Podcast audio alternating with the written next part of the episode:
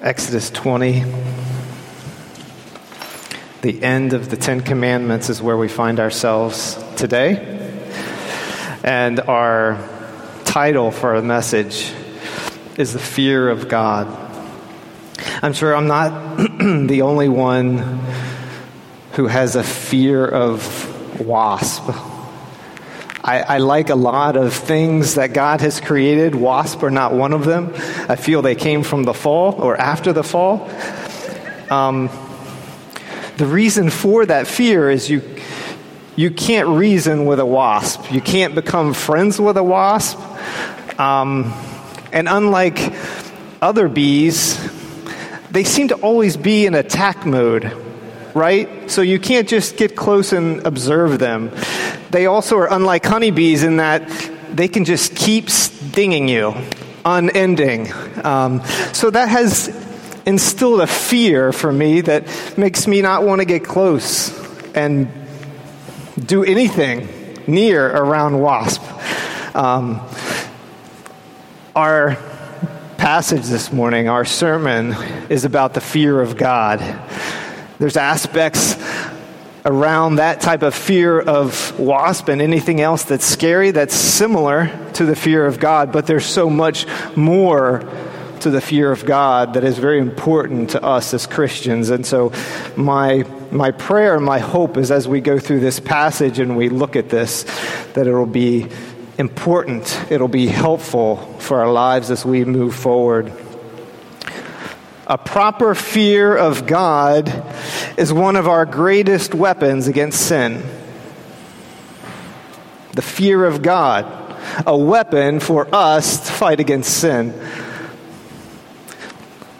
Let's open in prayer this morning and then we're going to read our passage. Lord, as we come to you this morning and as we read your word and as we, we open it up, we ask that you would meet us, that you would teach us, that you would show us different aspects of you and the fear of you and what that means. May you take away distractions. May you encourage us where we are. And we ask these things in your name. Amen. Exodus chapter 20. We're going to go from verse 18 to the end of the chapter. If you would stand with me as we read this together. Starting in verse 18. Then, when all the people saw the thunder and the flashes of lightning and the sound of the trumpet and the mountain smoking, the people were afraid and trembled. And they stood far off and said to Moses, You speak to us, and we will listen. But do not let God speak to us, lest we die. Moses said to the people, Do not fear, for God has come to test you, that the fear of him may be before you, that you may not sin. The people stood far off while Moses drew near to the thick darkness where God was. And the Lord said to Moses, Thus you will say to the peoples of Israel, you have seen for yourselves that I have talked with you from heaven. You shall not make gods of silver to be with me, nor shall you make for yourselves gods of gold. An altar of earth you shall make for me, and sacrifice on it your burnt offerings and your peace offerings, your sheep and your oxen.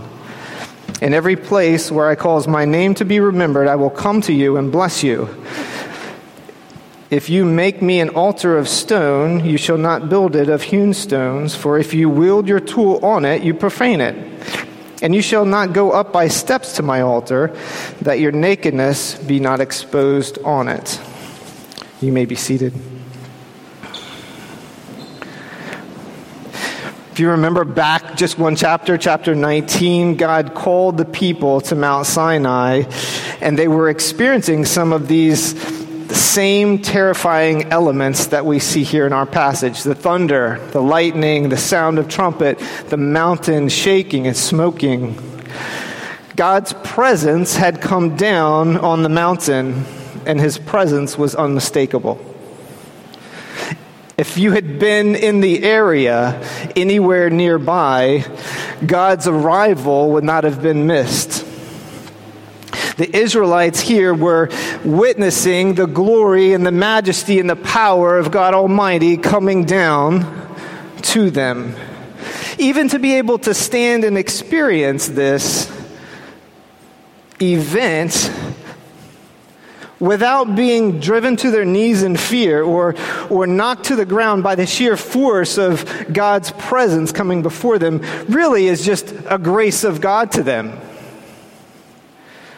It is because God decided to come down and speak to them that He gave them the ability to even stand where they were at the foot of the mountain. He came to His people to give them a fuller picture of Himself to lay out for them how they were to live. See, God had chosen them to be a holy nation, but now they needed to know how to live as a holy nation. The God of heaven and earth came to them and spoke words to them. The Ten Commandments that we've been talking about.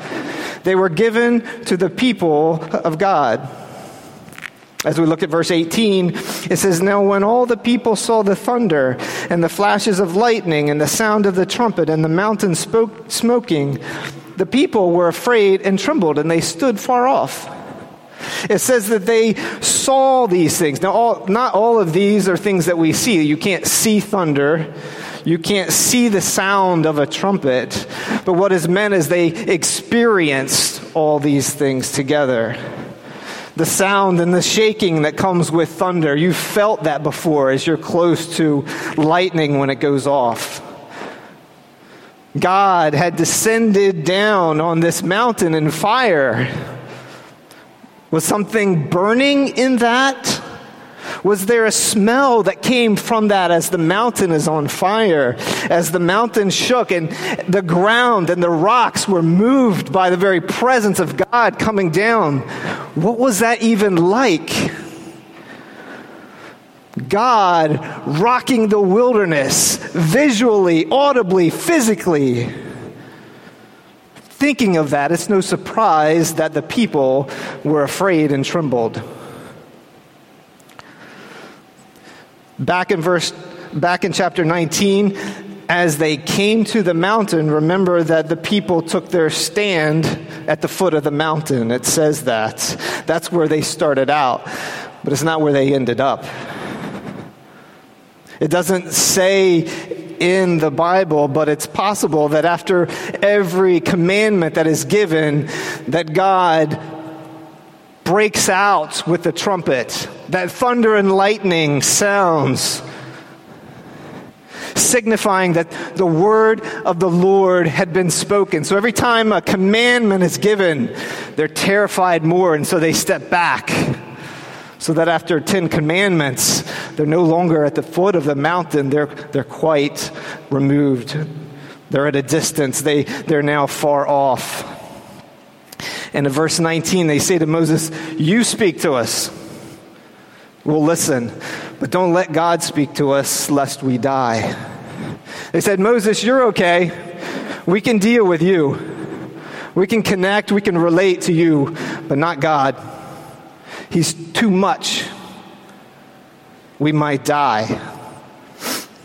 Now, I'm not saying that what they experienced wasn't terrifying.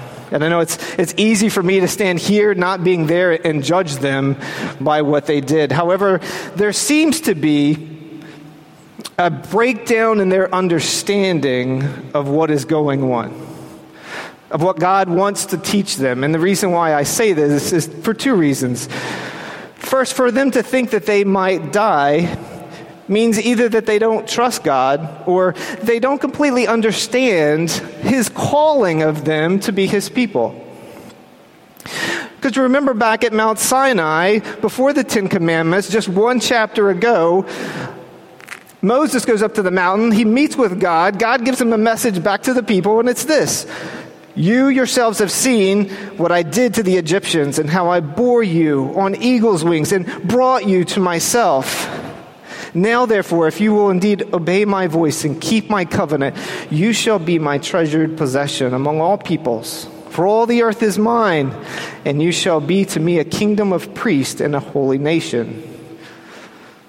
So, as they heard that, there's an aspect of that that they missed because if they had gotten it properly and completely, then they would not have thought that God was going to kill them.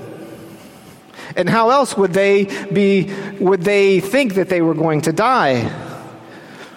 Were they worried that they might get struck by lightning or the mountain would shake too much and fall on them? Did they not trust God that He was in control over all of nature? I think He proved that point out through the 10 plagues and the, and the parting of the Red Sea. So that's one reason. Another reason why I don't think they understood God's intentions is because Moses comes back and has to explain this to them, and it's very helpful. He says this in verse 20 Do not fear, for God has come to test you, that the fear of him may be before you, that you may not sin. Now, at first, this verse sounds a little like it's contradicting itself. Do not fear. God's testing you, that the fear of Him may be with you. Don't fear, but fear. Let's take a, this verse and look at it a little bit closer. Do not let God speak to us lest we die. That's what they just said. And to that, Moses is saying, Do not fear. He's not going to kill you. He's telling them not to be afraid of God ending their life at this point. That's not what this is about.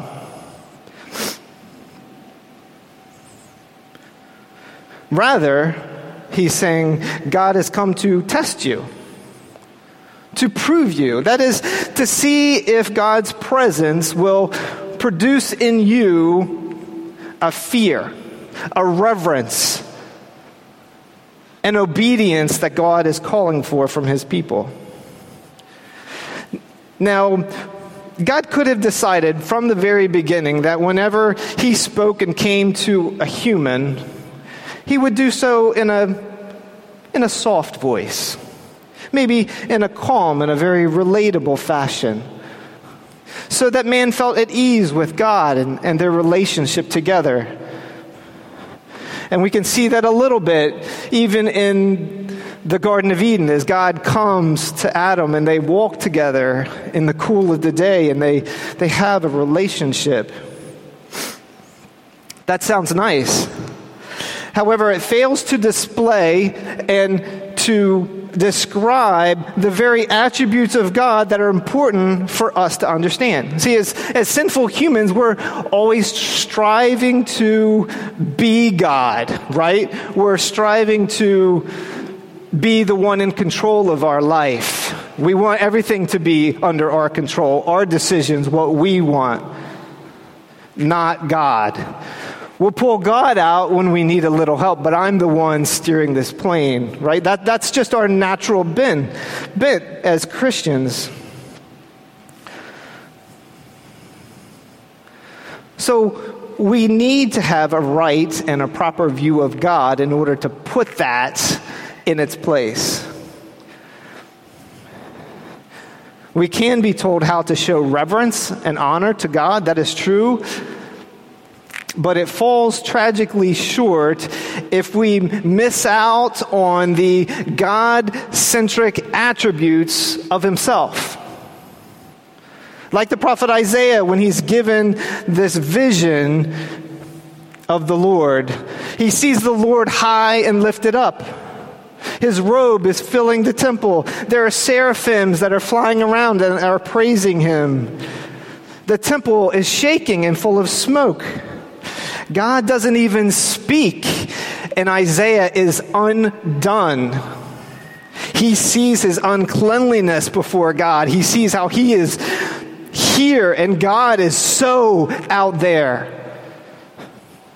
And he just loses it. We need that. We need to understand the power and the majesty of God. We need to grasp the holiness of God, His perfectness, His set apartness. We need to understand how the wrath of God is situated towards sin. It can't be with sin.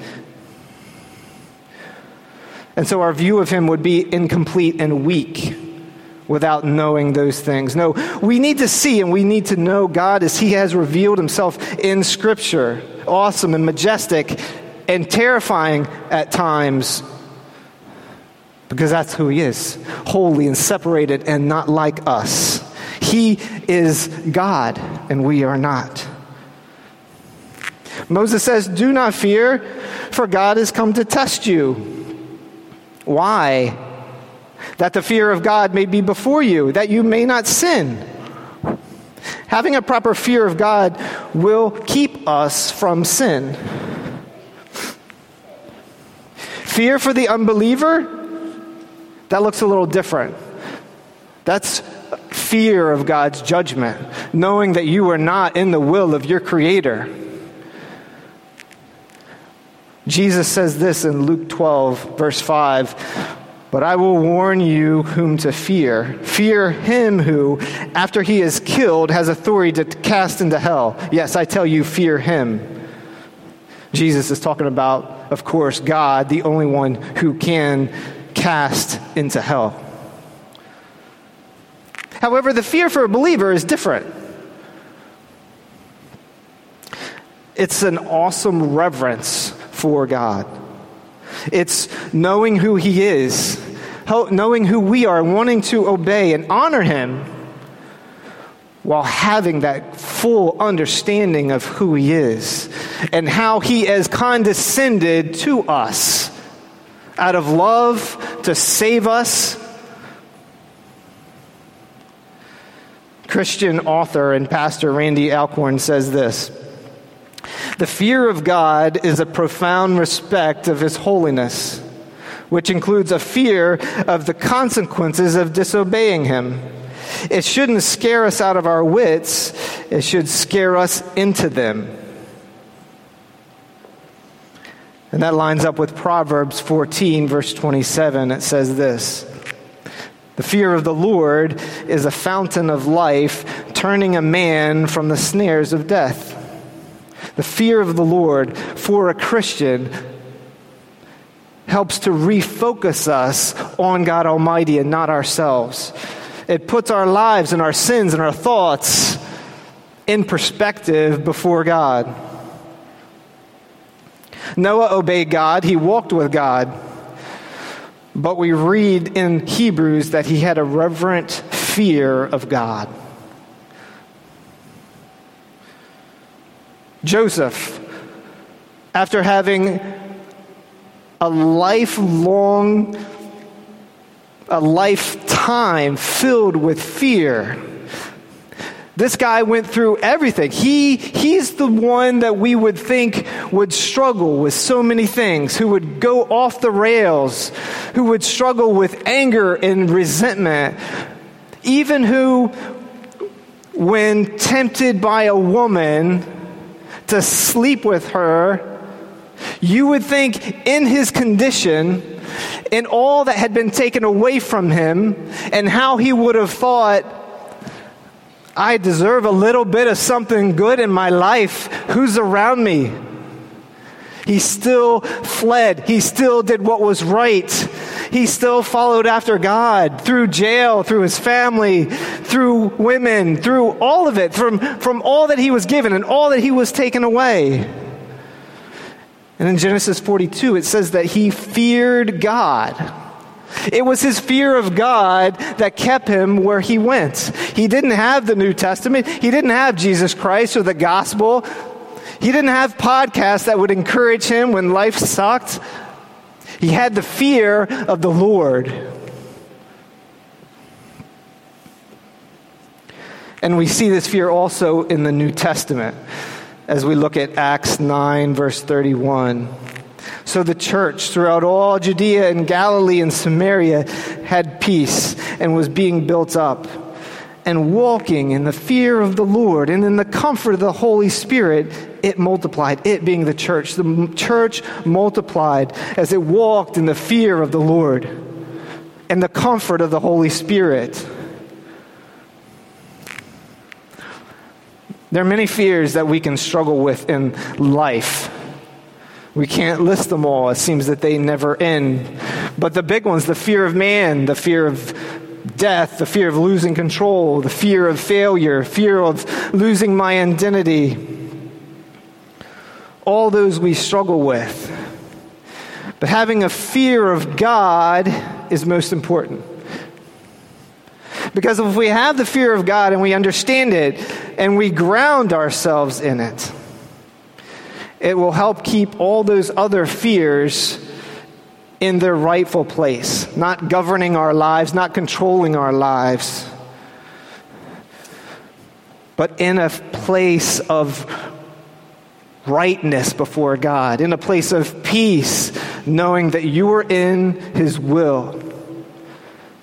And this fearful God is a God that loves you and protects you from those other fears that we struggle with. Let's move on to verse 21. So the people stood afar off while Moses drew near to the thick darkness where Jesus was. It's, it's helpful, I think, to observe in this passage that there isn't any judging going on towards the people, towards the Israelites. They, they may be slow to understand, they may not know exactly what's going on, but there is, there is no blame that I see here towards them and how they were fearful and, and what they do with that. Even as they request not to hear directly from God. And, and we want to go back to Moses, you be our mediator. Even in that, we don't pick up anything in this passage that seems to say that they're wrong or to judge them for that. So Moses goes back to being the mediator now. And as this shift goes back, we look at the middle of verse 22. God's still not done speaking. And so it's almost like a little blip, and it keeps going. They saw God, God spoke to them, and now they're like, okay, Moses, you got this, and we'll, we'll just listen directly to you. And so God continues. He says, You have seen for yourselves that I have talked with you from heaven. At first, this, this statement seems a little bit like, well, yeah, we know. But I think it's meant for more. It's, it's meant to be a reminder to the people about what had just taken place, right? God had spoken to them. Their God had just come down from heaven and spoke directly to them. All of them, all together, not different messages. They all experienced the same thing words to them from God. There's a couple things that I just want to unpack in that. First is the people of Israel had a God that spoke to them. How loving and personal that is if we just think about that for a second. Their God, this is not new, their God is our God. One God, no other gods. He speaks to his people. What other religion that you know of has a God who speaks and cares for his people? Condescends from his throne, his mightiness, and comes down to us and speaks to us that we might understand.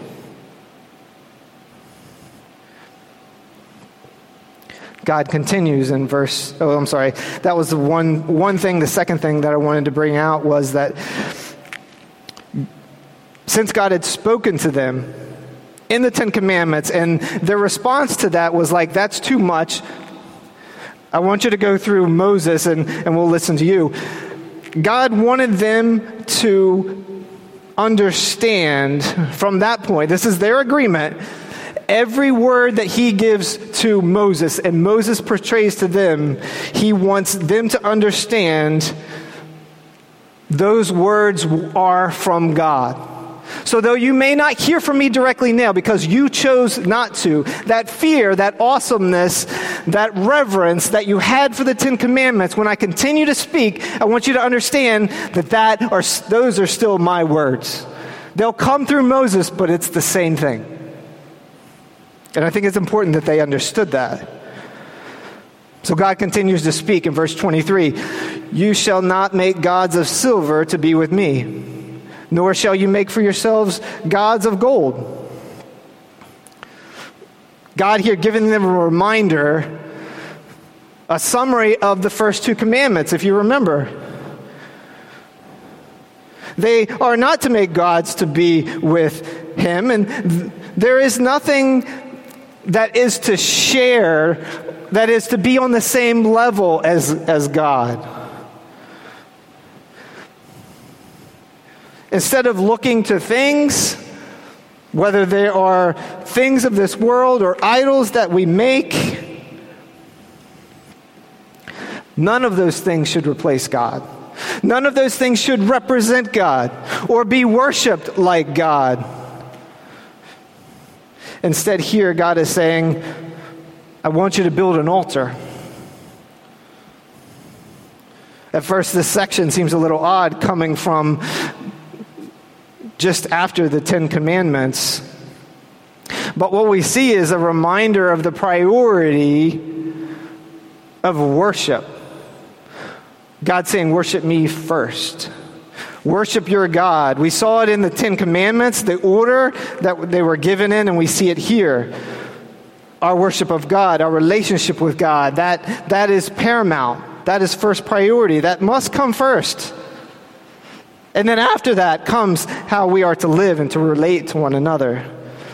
And so those will be some laws that we'll get into in the next few weeks laws that were to govern how they were to relate to one another. But first and foremost, it was their, their worship, it was their relationship to God. Do not make anything that will be placed on my level, God says. Nothing that will represent me.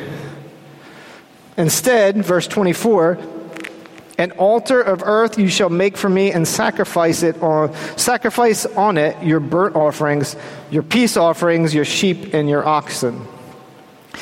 Now, we know from, from other passages at this point in the Old Testament that sacrifices and offerings were already known. This wasn't a new thing, so Moses isn't giving them something they don't know about. There were sacrifices already made, there were burnt offerings that were given.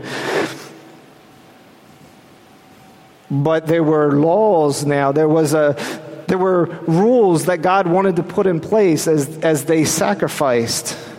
Verse 25 If you make me an altar of stone, you shall not build it of hewn stones, for if you wield your tool on it, it you profane it. They were not to add to what God had created and said was good, even a stone. God created a stone. They were not to elevate their craftsmanship or the altar they created in any way, in any way that might elevate themselves more than what they were. By bringing maybe a higher level of workmanship or piety or some higher standing before God, they came to God just like we come to God sinful, and there is nothing we can add to ourselves or to the altar or in our worship that would change that. The altar held the sacrifice that was given to cover their sins. And they couldn't add to that. All they could do is come and bring it. And we see in verse 26 another law that God adds on to this as well. He says, You shall not go up by steps to my altar, that your nakedness be not exposed on it. So, after Adam and Eve sin in the garden, the exposing of one's nakedness is an indication of sin and shamefulness. God created Adam and Eve, and they did not have clothes on. They saw each other before they sinned, and they were naked, and there was no problem with that. But then sin came in. Adam and Eve sinned. Adam and Eve decided to make themselves like God, thinking they were being left out, and so they disobeyed God. And that affected the world. It affected their view of themselves. And in Genesis 3:10, when God comes looking for Adam, this is what Adam said. I heard the sound of you in the garden, and I was afraid because I was naked and I hid myself. That's the same nakedness that was fine before, but now there's shame, there's sinfulness in that exposed nakedness. In Genesis 9, we get this brief story, if you remember, of Noah after the flood. He gets wasted and he finds himself passed out, naked, on the ground of his tent. One of his sons, Ham, shows up, and uh, we're not given a lot of details, but it wasn't properly handled when he saw the nakedness of his father. But his other two brothers, Shem and Japheth, when they learned of it, they got a piece of cloth, a, a, robe or a blanket, and they walk backwards into the tent and they lay it over their father and they walk right back out because they knew it was shameful to look at the nakedness of another person other than their wife that they weren't allowed to look at. And from that, we see that Ham is cursed and, and his other two brothers are blessed. There's something in that nakedness that was, it was special, it was forbidden, it was handled this rightly because it wasn't handled rightly in the beginning with Adam and Eve. And so, for that reason, God is saying, I do not want you to have steps walking up to my altar because when you walk up to my altar, your, your underparts are exposed. And so you bring shame and sin to this holy place of worship. As we think about these last few verses, as we think about the altar, one thing that stands out in these verses is the ownership of the altar. Verse 25, God says, If you make me an altar of stone, and then in verse 26, you shall not go up to the steps of my altar.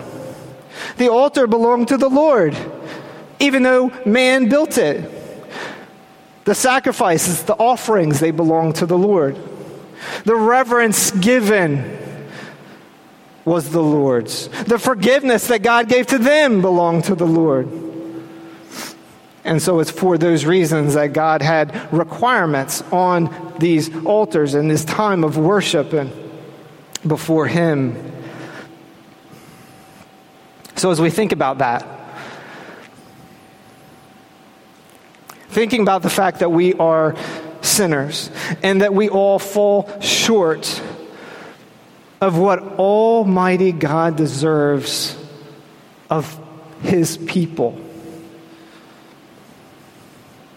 Not only do we fall short, we saw the Israelites fall short, their sacrifice fall short, our sacrifices fall short, our worship before God falls short.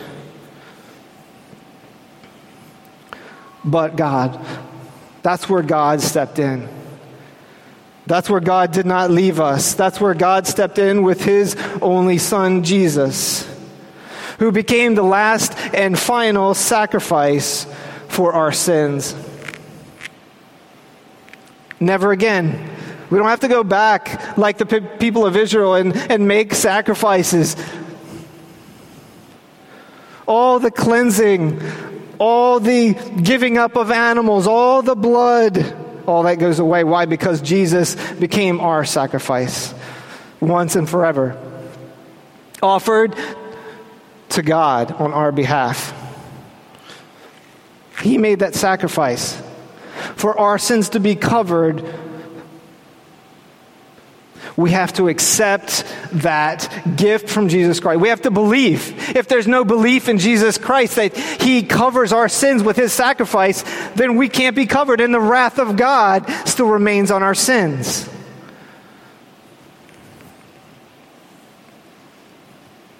Hebrews 12, 28 and 29. I believe, captured this idea of the fear of God in a very helpful way. Let us, therefore, let us be grateful for receiving a kingdom that cannot be shaken, a kingdom of God for believers that we get to be a part of through our belief in Jesus Christ. That kingdom is the kingdom that cannot be shaken.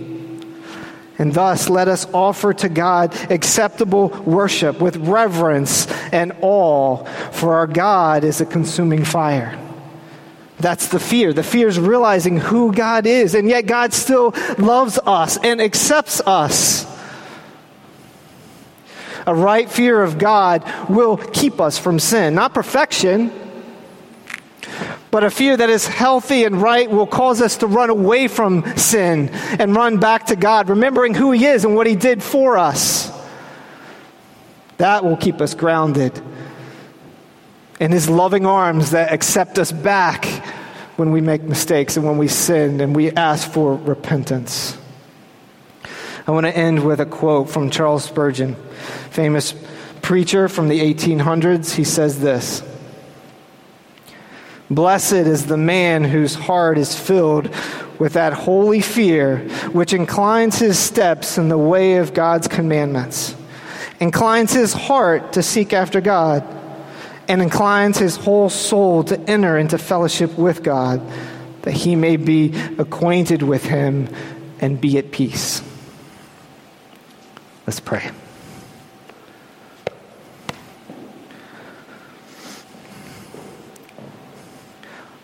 Lord, we pray that you would continue today and every day remind us of who you are. Help us to get an accurate and a real grasp on having a right fear of you, to keep us from sin, to keep us from ourselves. Help us in our struggles. Help us in our temptations and sin. Help us to look to you God, thank you for your love and your mercy and your grace and your salvation that we could never do for ourselves. You did for us. Lord, we thank you for those things, and we want to live for you, glorify you in all that we do. And in your name, amen.